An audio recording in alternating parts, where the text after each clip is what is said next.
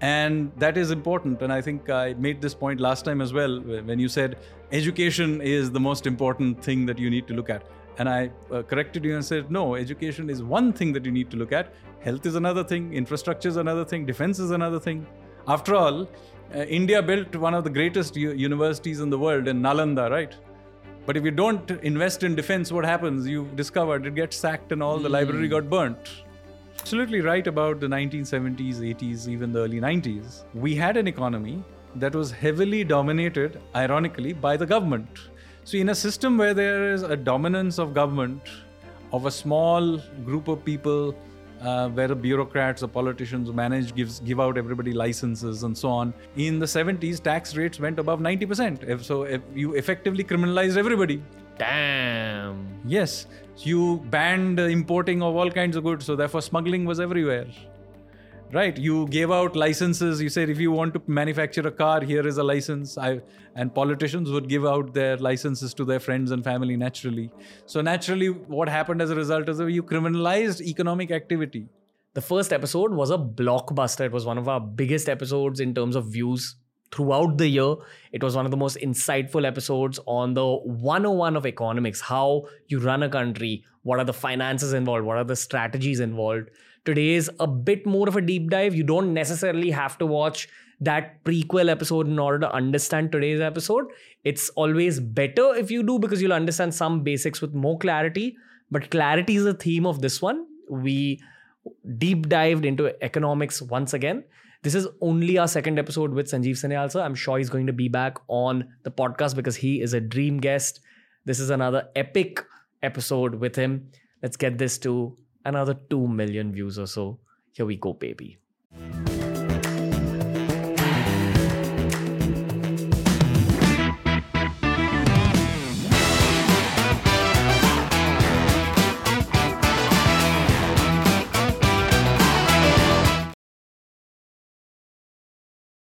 Sanjeev Sanyal sir, welcome back to TRS. It's a pleasure to be back, Ranveer. How are you, sir? I'm well. Thank you for giving me one of my biggest hits of the year. it's a pleasure. Why do you think people liked you so much and liked that topic so much? Well, that's a tough one to tell. I have no idea. Uh, well, I suppose you you you you allowed me to simplify economics in a way that I normally wouldn't do. After all, you know, I am writing more technical papers like the economic survey and so on. So I suppose there is a large number of people who wonder what on earth uh, I'm going on about. So you you helped me simplify things in ways I wouldn't otherwise do. Perhaps that's what it is. I'm just guessing. Okay. Uh, I mean, but there are so many other subjects in this world. For example, so many science related subjects that people don't want to know about in that much detail. But I feel because your subject affects everyone's lives very intimately, especially where India's at, where everyone's starting to get this uh, lifelong education through the internet. That's my uh, thought process. I think that's why it worked. It applies to people's lives a lot. Maybe that's what it is. Who knows? Try a science show as well with somebody who can uh, explain it simply. But uh, I think yes, it is a. You're right. It is a moment in history um, after you know centuries uh, of uh, India losing its place in the world, so to speak. We are now clearly in a position where we have become now the fifth largest economy in the world. Um, in the next two three years, we will become the third largest economy in the world. So I think there is a certain feeling of momentum in India, and um, you know people want to know about it and feel part of it. Okay. So uh, these landmarks of becoming the fifth largest and the third largest, when was this planned? It wasn't planned in that sense. What we are trying to do is a much simpler thing. What we are trying to do is improve the lives of the ordinary people. So it's not like, oh, you know, we want to be the third largest economy in the world, and then we can, you know, uh, uh, beat our chests even louder. Um, why we want to do this is because we have 1.4 billion people living here, and our economy simply needs to be larger so that we have enough resources in the country to be able to improve people's lives. That's basically it. Because do remember that even when we become the third largest economy in the world in about around about 20, uh, 2027, 28, uh, when we'll be a little over $5 trillion economy, we will still be a very poor economy. I mean, once you divide it amongst the large population, the per capita income is still very poor. Just because our economy is bigger than that of um, Germany or Japan doesn't mean that average Indian is richer than an average uh, German or the Japanese. They'll still have much higher quality of living. But the fact is that finally we are beginning to um, make a dent in this prop in this problem of poverty. Um, finally, we are beginning to stand up uh, for a large chunk of humanity that um, you know live in India, but for a long time sim- simply didn't count in the way they should. So I think that is what people like about this moment in history, and they want to know about it. Okay. I have so many more questions. Uh, you did cover the basics of economics the last time we spoke. Yes. Uh, maybe like a tiny recap of like the last time from my years, okay, based on what I remember. So basically, it's too big a subject economics firstly. That's the one thing i remember from the last time. And kind of some core understandings that i got were that um, it's about how you make a country richer and then how do you divide that money and use that money such that uh, the country grows but at the same time life power uh, food all these other factors are also balanced. Am i right till this point? Yes, it's basically about growing your pool of economic resources and then allocating it in a way that improves people's lives okay on a sustainable basis. Okay. Um, what was happening with the lowest strata of society up till now? Uh, I genuinely want to know. Is it? And I'll tell you. I'll tell you where this is coming from because we spoke last, I think, in Feb or January, and I've had this whole political phase of podcasts like since then. Uh, post the political phase, I've had political commentators. I had Tehseen Poonawalla on the show, who said something which I wanted to confirm on this episode he said that because of the size of our population we would have anyway seen this kind of growth and it's nothing special that the current government did different is that true Well, one very important thing to remember growth is not inevitable, okay this is what i right? Growth is earned. And so, if we were just sitting around twiddling our thumbs, it's not obvious that the economy would be growing. After all, we had we we are now the world's largest population, but we were the world's second largest population from 1947 onwards. In fact, even before that. So why were we poor? So just having a large population means nothing. What matters is what you do with it. Now, we unfortunately wasted four and a half decades till 1991 attempting to do a socialist planned economy, which didn't work. Our economy blew up. Then, starting 1991, uh, we began to reform the economy and it generated growth. Uh, there's no doubt that our quality of life today is much higher than it was in the early 90s. That doesn't mean that um, you know there aren't lots of poor people. There are still hundreds of millions of very poor people, but no matter how you measure it, it is true that the number of poor people is falling very exponentially. And that the average Indian now lives, is better fed, he has better quality of life than has been for a very long time. and it's going to keep going upward Well, this is what has to be earned. The point I keep making to you is that it is there's nothing natural about this this growth. Everything has to be earned. So we ear- began to earn growth in from the 90s onwards by finally beginning to liberalize our economy, allowing our private sector energies to show through. Down that en- that energy, so to speak, will keep petering out unless you do another round of uh, uh, reform. So that energy from the 90s and early 2000s fed through till a certain point in time and then petered out. So by about 2012, 2013, 14, our economy was again slowing down. Our banks were going bust. We were part of the fragile five and so on. You will remember that. And so that momentum petered out. And you had to rebuild that uh, momentum. And for that, you had to do the following things. You had to clean up the banks. I was myself involved uh, heavily in, you know, took me a lot of energy when I first joined the government to clean up the banks. Then we had to create an insolvency and bankruptcy code so that companies that went ba- bankrupt along the way could be cleaned out of the system and their assets could be sold and we could again take risks. Because remember, if you're based on a private sector entrepreneurship based system, some part of uh, the risks, business risks that the system takes, will go wrong. That's that's that's what risk taking is, right? The whole point is some of it will not work out. But you have to have a system that continuously cleans out these bad bets, so to speak. And so the insolvency and bankruptcy code was needed. Similarly, we didn't have a common market.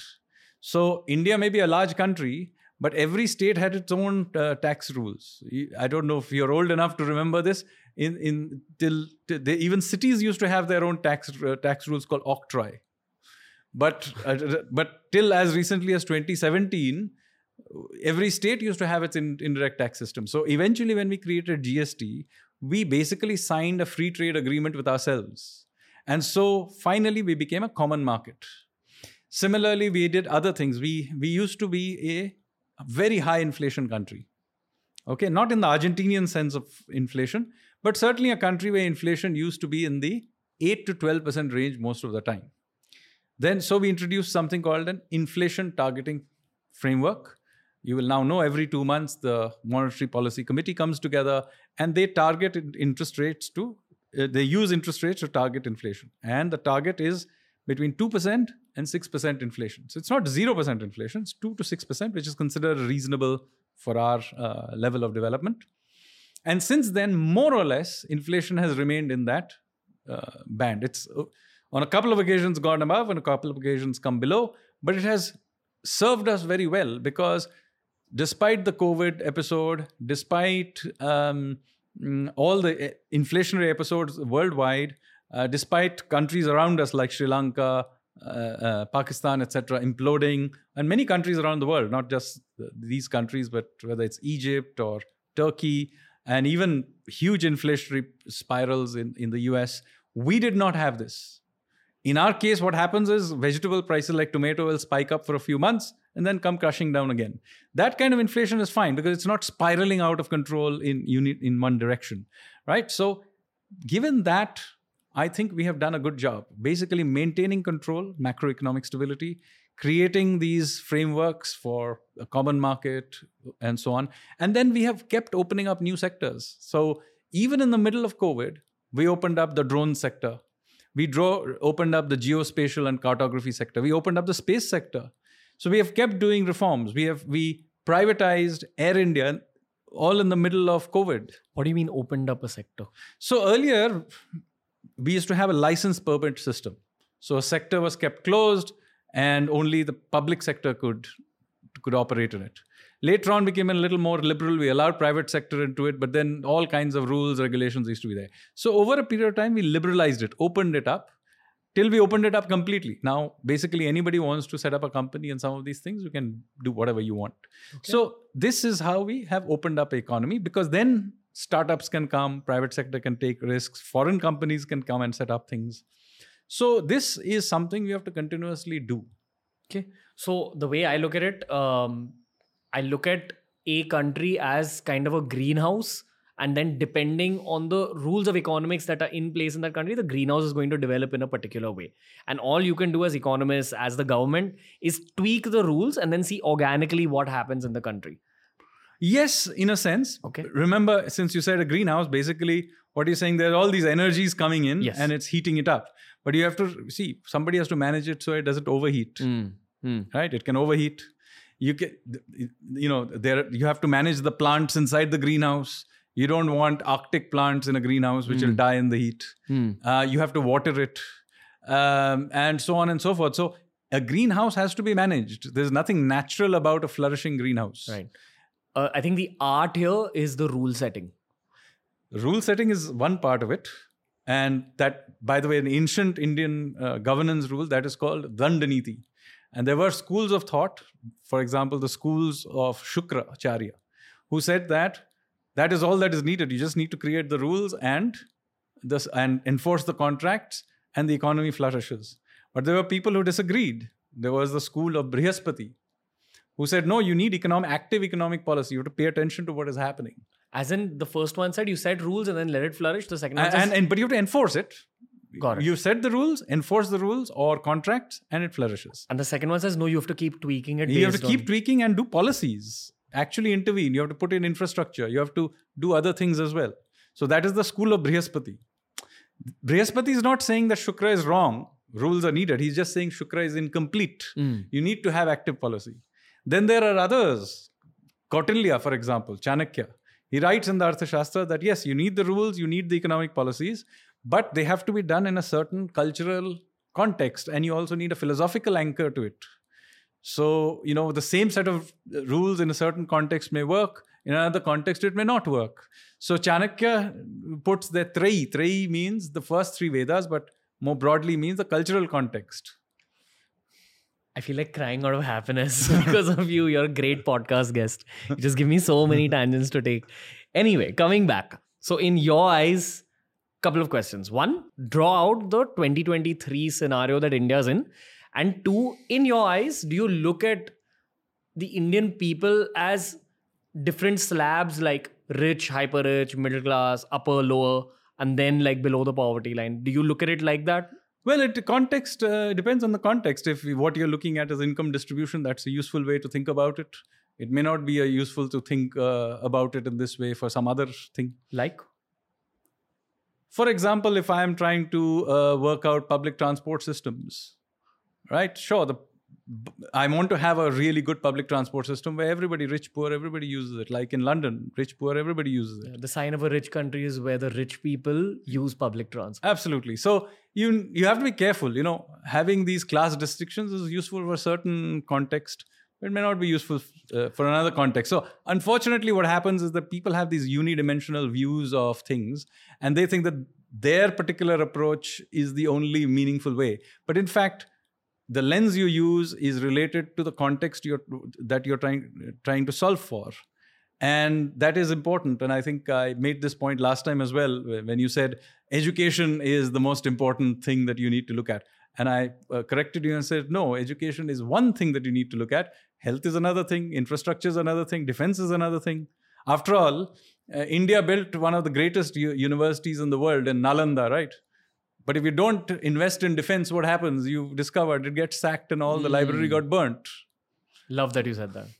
Because we like to live in this bit of victim mentality, play that, oh, look at our great library, it got burnt. But you need to understand what went wrong as well. Absolutely, we have. So you cannot have these human din- dimensional views, and that's why I said go- governance in general and economics in particular is about dividing your limited resources so that you maximize the output in different dimensions. That's why it's difficult because uh, you're maximizing in multiple dimensions, and uh, obviously you have limited information, and in sometimes uh, uh, you are making uh, arbitrary choices. But because it's this moving, messy beast, uh, that's why it's a hard subject. The reason I brought up income brackets was because we spoke about uh, becoming the third largest economy, etc. I would assume that when you're talking about a country becoming a larger economy, it basically means when you boil it down to a very simple sentence, you're making people richer. That's what I am assuming. Yes, average. So now let me explain uh, two things. One is you wanted a, f- a sense of the economy as it is today, and then I will explain what about what we will do with this uh, growth. Okay. Sure. Would you prefer it that way? Uh, I mean, I think we'll move into the 2023. I would like to move into it a little later. Okay, fine. I, I'd just like to solve this, and I'll tell you why. Audiences watch these podcasts based on okay, what is in this for me. Okay, fine. So, shall. so let's let's talk about like you know uh, the income brackets Okay. angle. So let's say we become, um, in dollar terms, Sure. in the year 28, we become the third largest economy in the world. Yeah. Now, let me point out one thing right in the beginning that in purchasing power terms, we are already the world's third largest economy. Because remember, prices are different in different countries. So, since prices of most things are cheaper here, if you, if you adjust for it, we are already the world's third largest economy. But in pure, hard dollar terms, we will be the world third largest economy about in the year 2027 28. Yeah. Now, what happens is that means that the pool of income or that is generated by the whole economy is now much larger. Now, that doesn't mean that everybody gets the same amount of income. There are richer people who get more, and there are poorer people who get less. But still, if you uh, have a larger pot and you pay, uh, you allow for this growth to happen, first of all, by nature of the flow of things, more people have more money, right? The number of poor have have got diminished because there's more money sloshing around. Now that doesn't mean that the poor. There will still be some people, and a big country that will definitely be true, who still need some support. Right now, what do you do about it? Now there are different ways to deal with this. One way, which is a common way, particularly in the West, is to think about this in terms of relative income and inequality.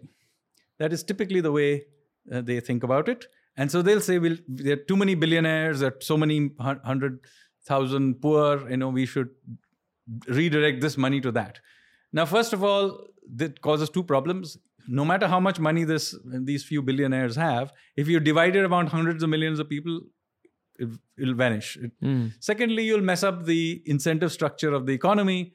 And why would anybody uh, uh, try to generate high growth if this if you do this beyond a point? So you can do it only up to a point. You can have higher taxes on the rich up to a point and redistribute. So there's one one way of doing it. However, in addition to this, you can think of it in another way, which is the way we in this government have thought about it, which is called Antyodaya which means you think about the poorest guy in the system without worrying about uh, inequality as such. This is not about making the rich guy poorer. This is about helping the poorest guy. So, this is an absolute poverty way of thinking about things. Okay, so if you look at the way we have dealt with it in here, we have gone and targeted the very poorest people in directly. So, provide them with gas, provided them with some health insurance, make sure they can build a uh, uh, uh build uh, sort of build a pakka house. There's the Prime Minister's Awas Yojana, or you have um, the toilet scheme, right? Swachh Bharat. So what what are we trying to do? We are basically saying that look, everybody needs to be brought to some basic level.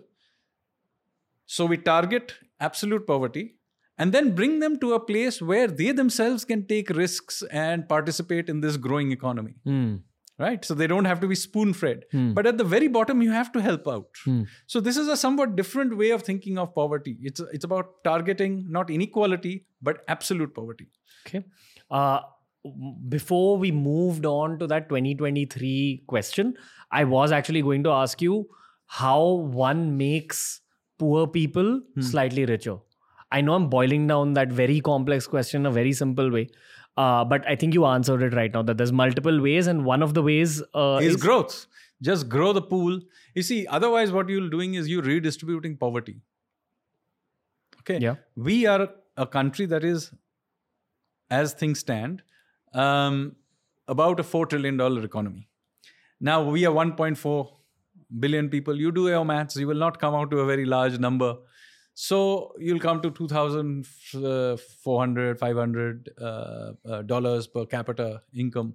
Now, you know, uh, it's not going to solve anything. It will still be a very, very poor country. So we just need to take this up to some level like five, six thousand dollars, where you know the generalized absolute poverty will begin to disappear. Now there'll still be some few million people who who really need direct support, but the number will shrink. It. But meanwhile, the economy is larger. There are more jobs around. Uh, there are more there are more taxes around because this larger economy is presumably paying more taxes. So the government has more resources. Uh, the private sector has more resources, um, and so uh, the amount of uh, sort of uh, the, the, the the the systemic uh, sort of um, ability to raise people out of poverty is consequently much greater. I think this question came out from the place of uh, having watched Swades as a kid. Everyone wants to be a Shah Rukh Khan from Swades in some way. You know, especially when it comes to India, you want to go and help uh, the underprivileged. Every person watching this uh, podcast as well, and I'm hundred percent sure that's effectively how you look at yourself in some ways also. Well, one has to be very careful not to be patronizing. Uh, I certainly want to ma- uh, make uh, want to make a contribution to uh, uh, helping the country's economy grow bigger and generate jobs and so on. But uh, you know this somewhat patronizing okay. sort of view of Swadesh. You know, I went there and helped the poor. I am always suspicious of this somewhat NGO NGO-ish Okay. uh, approach to uh, economic development. okay. In the end, uh, what you want is an economy that is generating real jobs and not charity. And so I would say uh, whether it's the big, you know, whether it's a, a- a small startup that is trying to innovate something and employing a whole bunch of young people to do something new, or a large company, whether it's uh, you know the Tatas or uh, or Reliance or uh, uh, Infosys, uh, you know, creating jobs for hundreds of hu- hundreds of thousands of people, or even uh, you know parts of the government where uh, jobs are being created uh, for all kinds of things from the army to railways to other areas. So what I'm trying to say is that generating economic growth is the real service. Hmm. Okay. Fair. Yeah. So managing a and managing to grow our economy to something of a different scale is far more important than this Swadesh approach to uh, helping a few people. Makes the person who's doing it feel better, maybe personally, but it's not solving any problem. you know every time you disagree with me it's always kind of the same disagreement that don't look at it with a myopic point of view it's Yeah. much wider than that Yes. okay which is also probably why i enjoy speaking to you so much uh, one disagreements lead to better conversations and two you have a very wide spectrum of things that you do which is why i'm going to ask you about this 2023 question now uh, what's up in the country today uh, what are the next five years looking like can i ask you about five years Well, I, you know, as you go further into the future, it becomes the, the view becomes foggier. so, uh, uh, is five years a foggy view?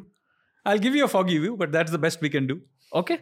Uh, paint out a picture, So I'd love for you to start out at the basics again for the teenagers watching this, and then you can go as deep as you wish. Okay, so as things stand, Yes, sir. our economy at this juncture is growing at somewhere in the range of 6.5 to 7%. So GDP, that's gross domestic product, that the size of our economy is growing this year will grow at about somewhere between 6.5 to 7%. Last year, it grew at 7.2%. This makes us the fastest growing major economy in, uh, uh, uh, in the world. Now, the problem is that some people will say we should be growing even faster. Hmm. Now, that is easier said than done. And I'll tell you why at this juncture it's kind of difficult thing to do.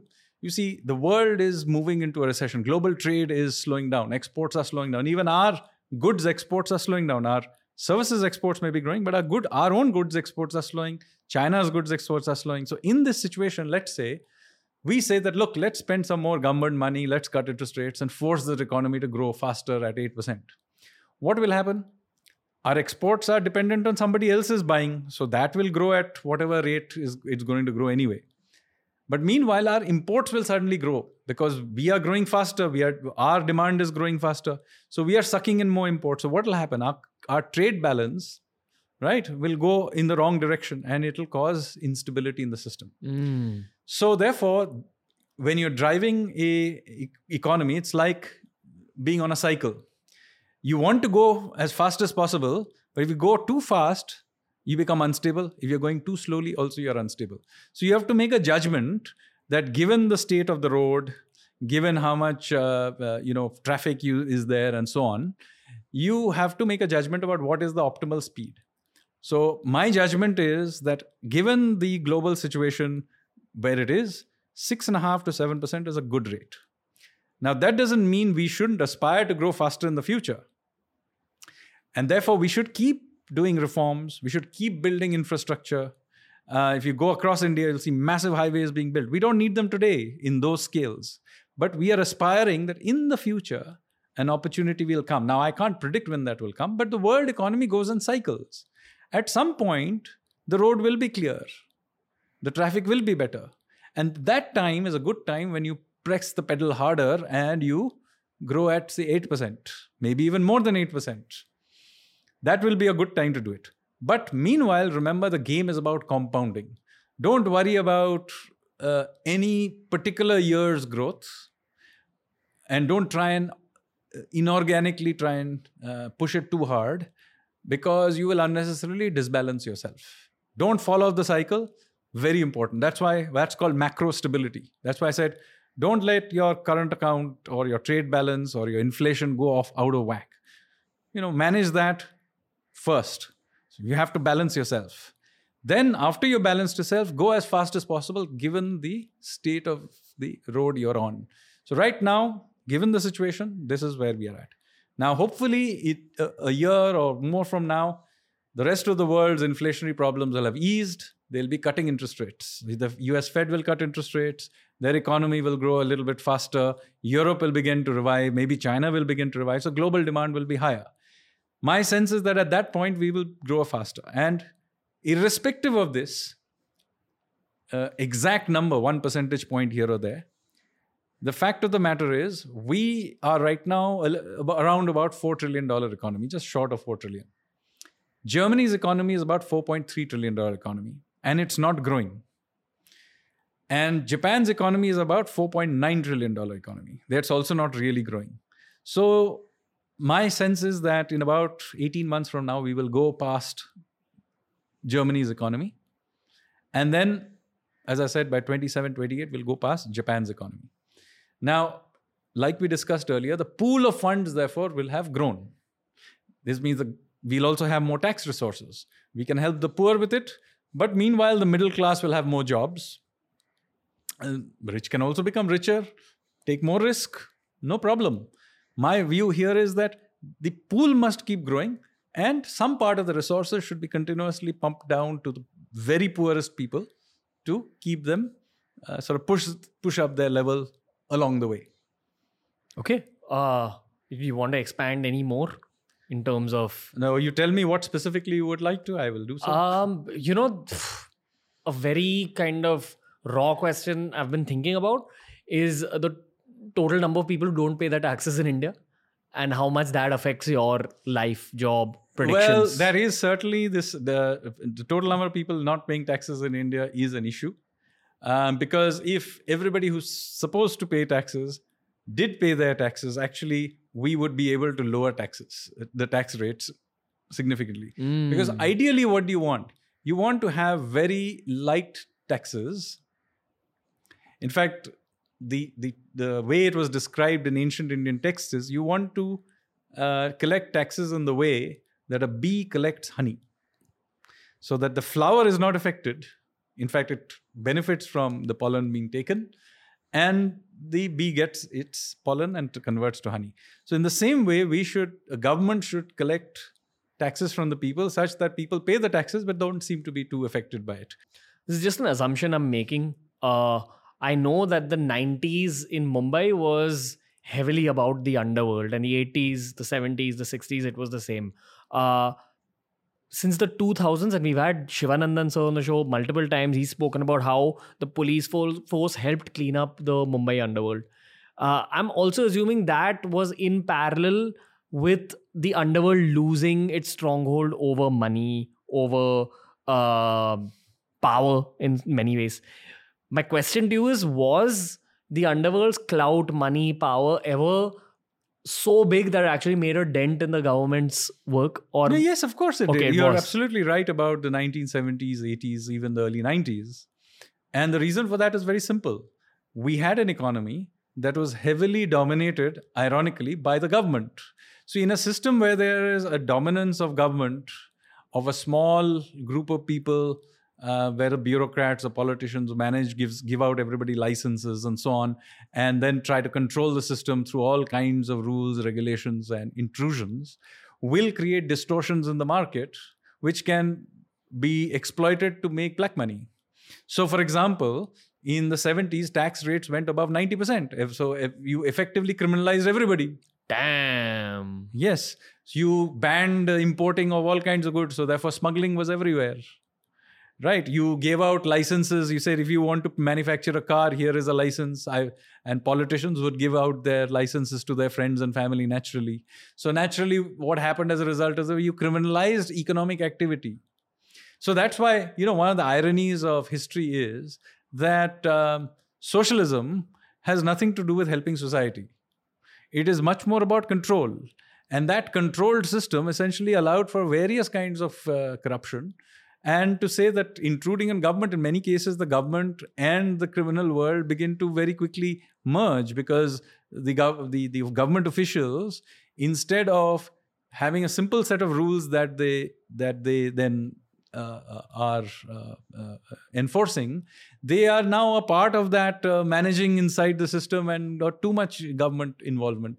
And naturally, there is then uh, you know not just arrogance but actually misuse of uh, power.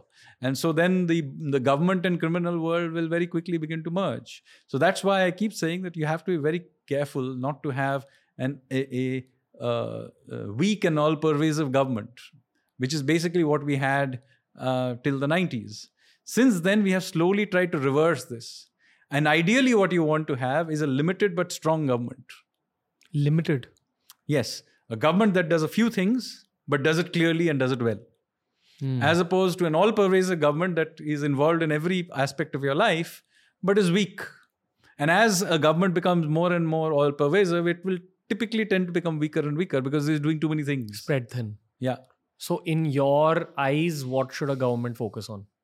The government should focus on the following things. And by the way, this is not a new thing that we have. There are many other great economic thinkers who have made this point, going back all the way to Kautilya's Arthashastra as well, where basically what is the government there to do? The government is there for defense, it is there for internal security, monetary management, making sure the infrastructure is in good place, enforcement of uh, justice and contracts, uh, and making sure municipal systems work. It is not there to decide how business is supposed to be run. And it's certainly not there to get involved itself in business. So, this whole idea of having the public sector running airlines, that was the problem.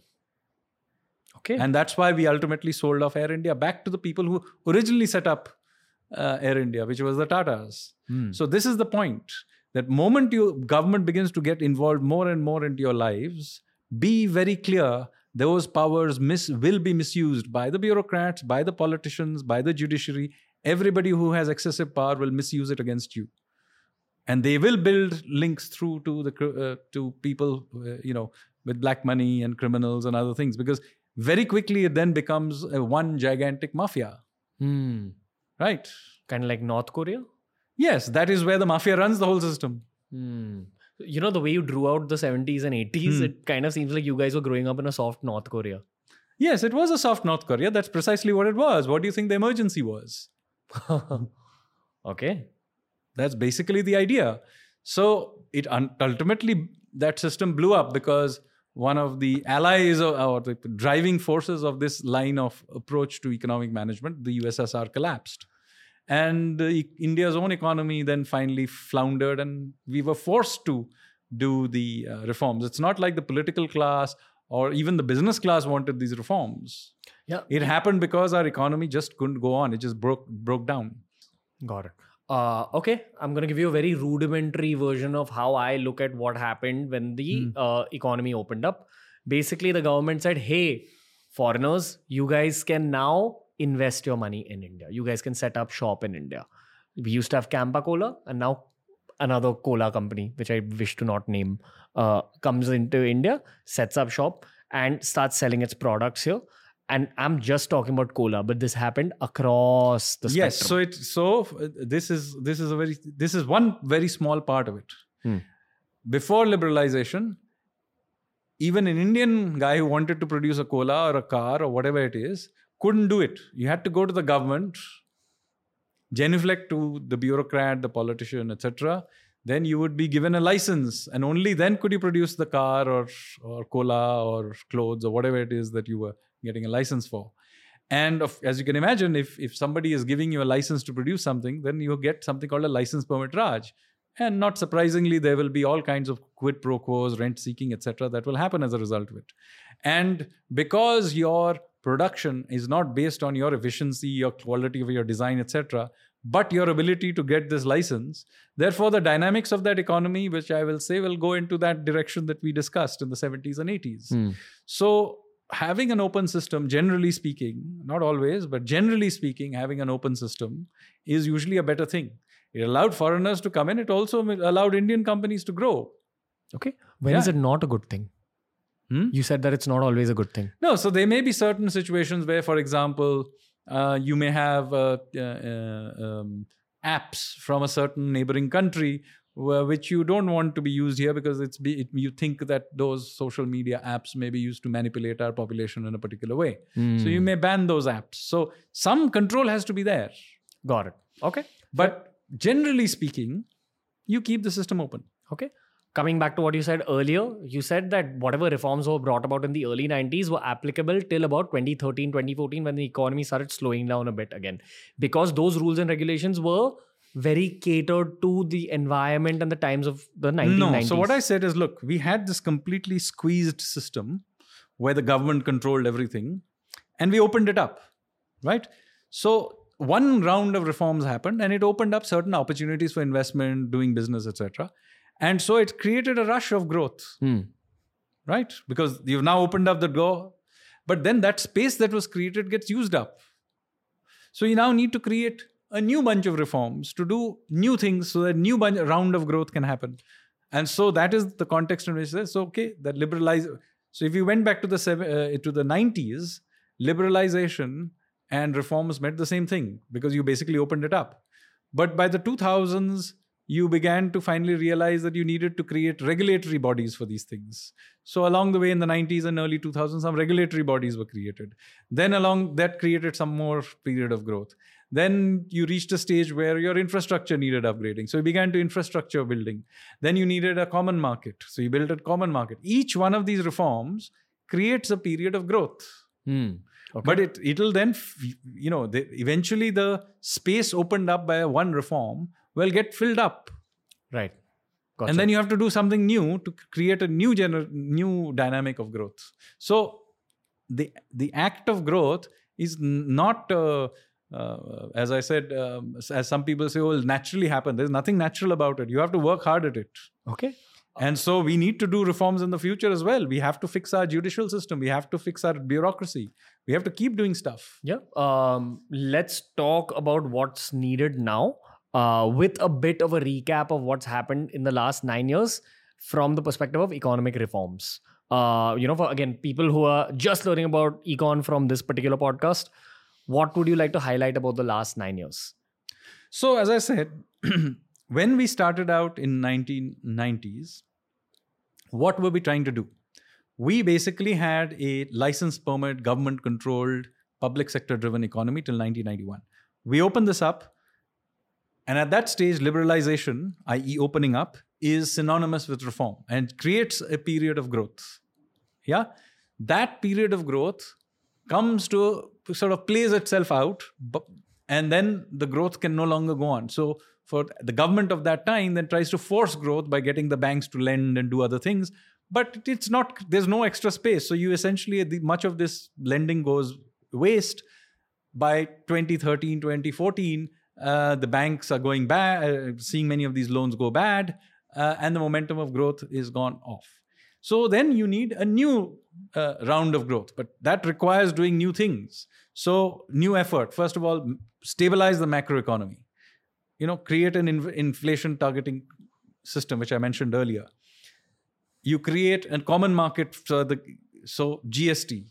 You create a system of creative destruction so that old companies that have not succeeded and they, they have they can be weeded out through bankruptcy. So you have an in- insolvency and bankruptcy code. And so these are the reforms that happen. Then there are still some sectors that were still controlled. So open them up, Like? like drones, geospatial sector, etc. Then you still have companies that you had inherited, public sector companies. Then you privatize them, like Air India or list LIC. So those are the kinds of things that you. So that has then created a new momentum of growth. And of course, along the way, you had to manage random shocks that hit your economy. So the two years of COVID, no, that's not a plan that you, we had, but you still have to manage it, right? It turns up, then you know, big shock. You have to shut down and lock down an e- economy. Not fun thing to do, uh, and so you'd have to go through that. But because we invested in all these reforms, we invested in cleaning up the banks. So therefore, we had the uh, uh, resources in the, the the momentum in the economy that meant that when we came out of this, we were uh, in a position to uh, maintain uh, growth. And as we were discussing earlier, we have this six and a half to seven percent GDP growth that we are now doing. And uh, given the global situation, that that's very good. It's the fastest growing major economy in the world and is being done with a reasonably macro uh, economy being in a reasonably stable situation. Our foreign exchange reserves are over 600 billion. Trade account is in decent shape.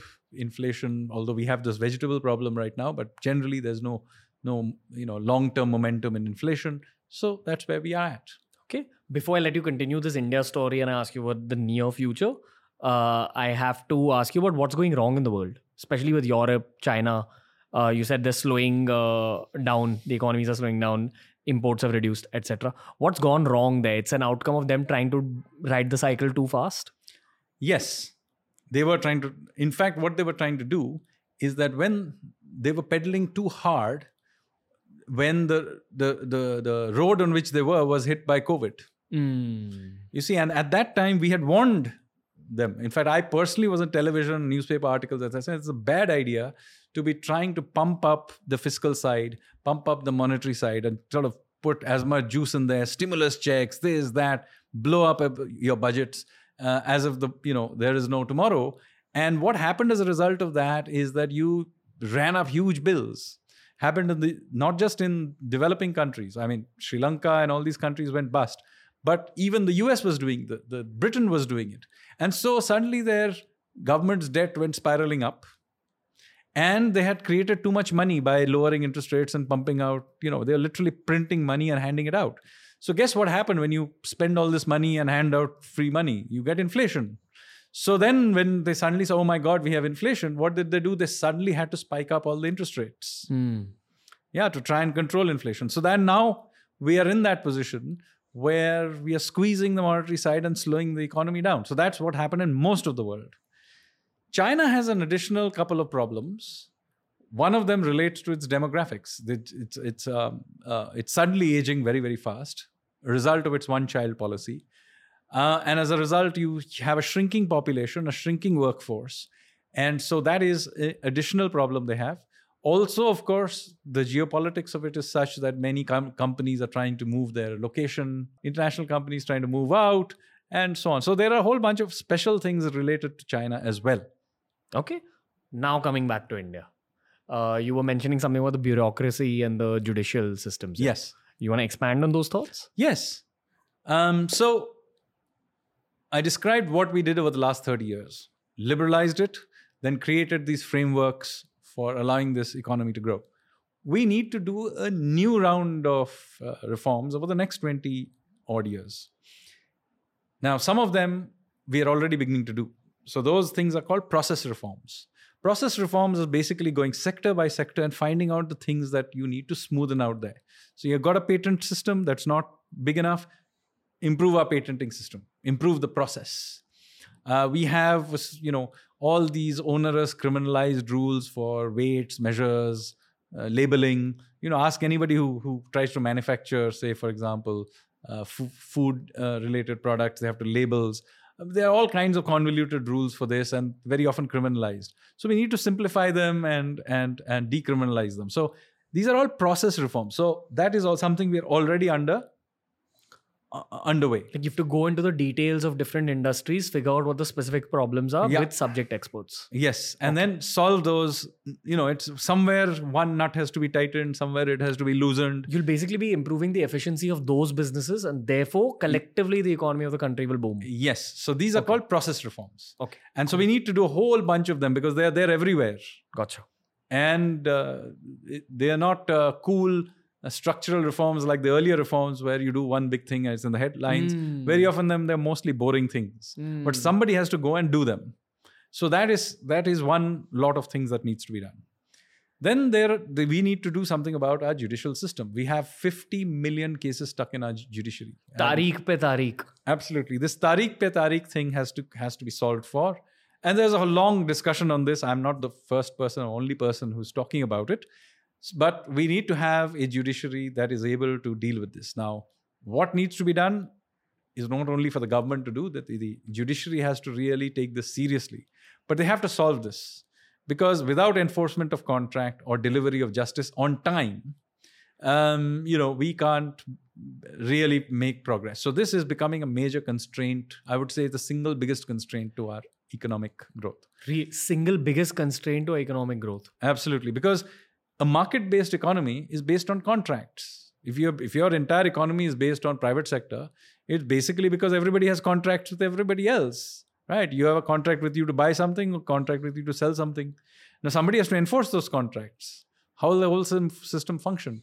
Who Can enforces the contract? The judiciary does. But if the judiciary has, you know, your case is going to be come up for hearing in three years' time, then what? How can I run my business?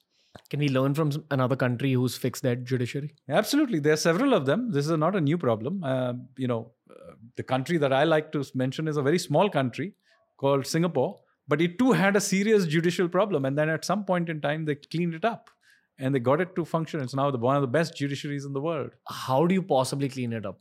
Pro- well, first of all, you've got to modernize the um, uh, processes. We have archaic medieval processes which need to be smoothened out we need to have uh, uh, um, you know uh, this system of appeal for example you get a judgment in your favor but you can go and appeal to it forever till you re- everything ends up in the supreme court we've got mm. to stop hmm. that mm. the government itself needs to be uh, stop appealing uh, rulings uh, every time something comes against it including when the ruling is done by its own tribunals for example in income tax so you need we need to have a system where there is a system of enforcement of rules, regulations, and laws and contracts that uh, functions. And today, this is now the single biggest constraint to the functioning of our economy. So, effectively, when you boil it down to the root of this problem, it's some people who are in charge of the judiciary who can actually change this, right? Well the government also has to be a part of it because they will have to provide more in, uh, you know uh, invest in money provide the resources. Because a lot of this for example you can apply artificial intelligence uh, to simplify the process. Uh, you can make the processes much simpler. Government has a role in all of this. Okay. it's not just the judiciary itself. So it has to be done in partnership and it has to be done taken seriously. Right. Okay. Have you read 21 lessons for the 21st century by yuval noah harari uh, I think I've read it some time ago, but I don't I don't remember it clearly right now. It's about the distant future and how things will either be completely dystopian or utopian. I don't agree with either point of view. I think it'll be somewhere in the middle eventually. But the question I want to ask you is all these future technologies, be it uh, VR and AR, with you know this is the start of the metaverse, or AI, uh, which is already kind of disrupting every industry, automation, all these other futuristic technologies do you incorporate it into your plans for the future and how there's going to be a loss of jobs?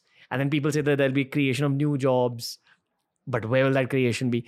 Do you think about all these hyper futuristic science absolutely. Fiction? so we we we have to because we have once these things begin emerging we have to begin to think about how we can uh, position ourselves as an economy and as a country for them. Sometimes you you say that okay benign neglect is also uh, possible but if you, even if not doing anything is a decision right? So but at other times you have to maybe create either encourage a, a, sector to emerge. So let's say there is a sector we want to encourage we could we could provide some resources or if, if it's for some reason there are regulations that are stopping it from growing you can remove those regulations. But other times we may need regulations. For example there's a global discussion on what to do about regulating ai there's no simple answer to this but the fact is, you have to balance here between, on one side, uh, the fact that this is a great new sector with all awesome new uses, and the other side, which some many people, including Elon Musk, are talking about, um, that uh, this uh, AI could sort of spiral off and begin doing uh, un, uh, things that are unintended, and with huge, uh, huge cost that humanity will pay for it because you know they've lost control of this thing. So you know, both of them are there. Now, I, there is no preconceived uh, path through which history unfolds itself. And this is where I dis- disagree with people like Harari who tend to have uh, almost deterministic views of history. There's, you know, okay, this is where it'll go. Either it'll go this way or that way. Mm. Actually, history could turn up that way and veer off to a completely different direction. Uh, or many other unintended things could happen. And I know this is a point I keep making uh, all the time and it's a very much a important part of my own thinking about the world, not just about the economy, but about the way I think of cities or how I think about the history, history as well. Uh, it derives from the fact that the world is a complex adaptive system that is spiraling off continuously in different directions. And dealing with this unpredictable, uh, complex system is the game. So I always have difficulty with people like Harari who have much more simplistic, unidimensional uh, views of history. Okay. Um, can I at least ask you about the details of the AI conversations that have been had in the rooms that you work in? Well, I mean, some of it I can't. Sure. But uh, let me say the, the the fact is that worldwide they haven't come up with a sensible way of dealing with it. Do you talk to other equi- equivalents of Sanjeev Sanyal from other countries? Yeah, about- yeah. Not just it. You know, I'm part. I was part of all the G20 discussions in science as well, where AI was a part of the discussions. Some of it is, of course, offline. But let me say that as a general principle, that it's a tricky thing. You see, the Europeans, for example, have uh, the only people who have come out with relatively uh, clear rules about what to do. So far, the Americans have basically let large companies do their own thing. Um, the Europeans are beginning to sort of introduce rules. But let me show you how tricky these rules can be. Sure. They are one of the sort of tenets on which they have based this is by putting perceptions of risk of a particular technology, and therefore regulations are tuned to the perception of risk of that technology. Fair enough. It you know obviously military technology, which is connected through to the nuclear button, is an obvious one. Uh, but other than that, you'll be very surprised how difficult it is to judge whether something is or is not dangerous, uh, because something that, is, in fact, much of the world is about uh, unintended consequences and butterfly effects. So, therefore, having these nice, neat buckets, which the Europeans think in which they will put technologies and try and regulate them, very quickly will become so messy that it will become a bureaucratic nightmare. So, now if that is the case then what what other ways can you do what other ways can you think about of trying to deal with this? So another approach could be that you say okay since we do not know where this is going we create mandatory manual overrides in various places mandatory transparency requirements. So we're not stopping you from doing anything but everybody needs to know what is happening and should be manually there should be human manual override everywhere and human oversight everywhere so everything happens, and then in a few really obviously dangerous things, you have, you know, clear Chinese walls or whatever, some some some way that, that the AI is not allowed to intrude into those spaces. Mm. So that's another way of dealing with this. But um, you know, there are uh, you know th- this is a huge area of d- discussion, and and and I don't think there's an easy uh, solution to this. Okay. If things go really right, then roti kapda makan can get solved for every human being. No, I think that you have to be very careful with having these, as I said, utopian, uh, you know, unidimensional, unidirectional views of things. Okay. Uh, I do not think there is a predetermined path that any technology uh, creates. A lot of it is about what we as society, as individuals, as countries do with it. And then it'll go down particular paths. And let me give an example from the past Sure.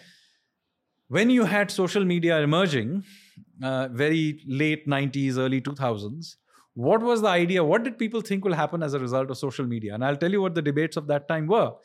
The debates of that time were this is great. Everybody in the world can talk to everybody else. Therefore, you know, ideology and all these kinds of divisions are a thing of the past because everybody will now be able to talk to everybody else. And therefore, you know, knowledge is free and so on and so forth. And we'll all converge into the middle. In fact, what happens is quite the other way. You end up with all these echo chambers, which are Mm. now social media actually uh, pumps up. Mm, So I'm worse. just pointing it to you, po- pointing out to you that even those who invent these technologies do not know where these technologies will take you. The only way to predict the future then is to study the past in detail and try mm, finding a parallel no, pattern. actually, it's even worse, more difficult than that. The main thing you find by doing all the study of the past is that the future is genuinely unpredictable. Okay. Cool. So, yes, there are certain echoes you get, but one of the big echoes you get is that don't worry about what the experts are telling you. this is going to go off in a genuine in, in, in and play itself out in ways you did not imagine. So therefore, flexibility will always beat grand plans. Okay, gotcha. One last question in this econ special for you. Okay. Uh, when we speak about people like Mukesh Ambani, okay, now that man's decision has not only built my career, but the career of everyone in my own industry because of Reliance Jio. And it's not just my careers, it's even my team's careers, etc. Uh, so a single man's motivation and uh, unilateral thinking has affected a nation. Can the remaining billionaires in India today actually change the direction of the economy? Uh, or is that a far fetched thought or is that an immature? They can't, they can and they can't. And this goes back to the unpredictability of history. Ex ante, I cannot know which Mukesh Ambani is going to do what. Mm. So if you went back 20 years back, Mukesh Ambani, in fact, was going into the um, petrochemical business. It was his brother that was going into uh, tele, all this telecom and and uh, uh, all this high tech stuff, right? And that brother Anil uh, took risks, uh, and he actually went bankrupt, right? And this brother, who was in a completely different sector, veered around and built an, in an empire into Jio. Mm. So the point I'm making to you is history is extremely unpredictable. This Jio, this entire thing you described, you know, if if I if if you've gone back 20 years and some Ambani is going to build uh, a, a Jio type thing, you would have almost certainly predicted that it would be Anil Mm. because that was the sector he was going into. So the reason I'm telling you this, and, and this goes back to the point I was making about Harari as well, always be suspicious of any experts who try and give you a clear view of history. History is mostly foggy, History is mostly. For- mostly foggy when you look forward. In fact, it's foggy backwards too. yeah. Okay. Okay. You're saying history as. But history forward is really foggy. Mm. And therefore, the people who really are able to take advantage of it are not the people with the great plans, but the people who are able to take advantage of the opportunities as they emerge. Okay. Got it. That's the big lesson from this episode. Absolutely. uh, it's that whole Will Smith quote. He said that when you're trying to build a big house, you don't think about how difficult it'll be to build that big house. You just place that first brick in front of you really, really well, and then Yep. place the next brick really, really well. That's more or less it, yes. And along the way, you may have great vision of the house. And sometimes you'll discover you ran out of money, so you have to make do with something smaller. and then somewhere along the way, you make more money, you grow it. And so, in some ways, this is how, uh, you know, great civilizations, great countries, great economies are built. Okay. Which goes back to my earlier point that you have to allow free enterprise and uh, the economy to flourish because if you have this idea of giving a, even if you had the most enlightened ruler in the world, but you had a license permit system, it would still fail because that enlightened ruler wouldn't know who to give that license permit out to. Okay. I mean, quite apart from the problems of corruption and other things, even if all those things didn't exist, the enli- so-called enlightened ruler would still not be able to succeed in the long run because you wouldn't know who to give those licenses to- to. So therefore, you have to have a system that is open, where you allow all kinds of ideas, entrepreneurship to happen, knowing fully well that a good proportion of them are going to fail. Mm. Which is why I said this whole process is called. There's a word for it. It's called creative destruction. In the Indian tradition, that is basically what Shiva does. Shiva is the god of destruction. And also the god of creation as a result. It's the same process. Okay. Sanjeev Sanyal, sir. Thank you. Uh, enlightening conversation as usual. Uh, I still feel there's maybe 200 more podcasts in you. So I'm looking forward to the remaining 198. Uh, and what I will finally say is that there's a lot of ambitious people watching this. I used to say that there's a lot of ambitious college kids watching this, but honestly, I've realized people of all ages watch TRS. So, sir, to all the ambitious Indians looking at you right now, what's your message about the money future? Well, I don't know necessarily about money, but let me say about success as, as the point I was making, whether it's the economy or in personal life, a lot of it is about being able to deal with the future as it happens and not about necessarily life going the way you want it to go. So, resilience and flexibility and ability to work hard under the circumstances you are will always beat the ability to come up with grand plans. Okay, all right. So just react based on the circumstances thrown at you, but also be physically, mentally, and spiritually fit enough to face them. Absolutely. Gotcha. Sanjeev Sanyal sir, I hope you had fun on this episode, and we'll be talking to you very, very soon. Thank you. Thank you, sir. So that was the episode for today. I'd love to know what you thought of this one. The next time we speak to Sanjeev sir is going to be a conversation that focuses a little more on history. I know for a fact that he'll be going through the comment section for this podcast. So please drop your messages to him in the comment section. Tell me how you'd like me to improve these kind of conversations because I have access to legends like this. I'm open to asking them anything that you guys wish that I ask them. So just give me your suggestions in the comment section. TRS is a work in progress forever. We're going to keep improving. We're going to keep bringing perspectives like this on the show. Make sure you support him on all his social media handles and keep supporting TRS because we're going to be back very soon.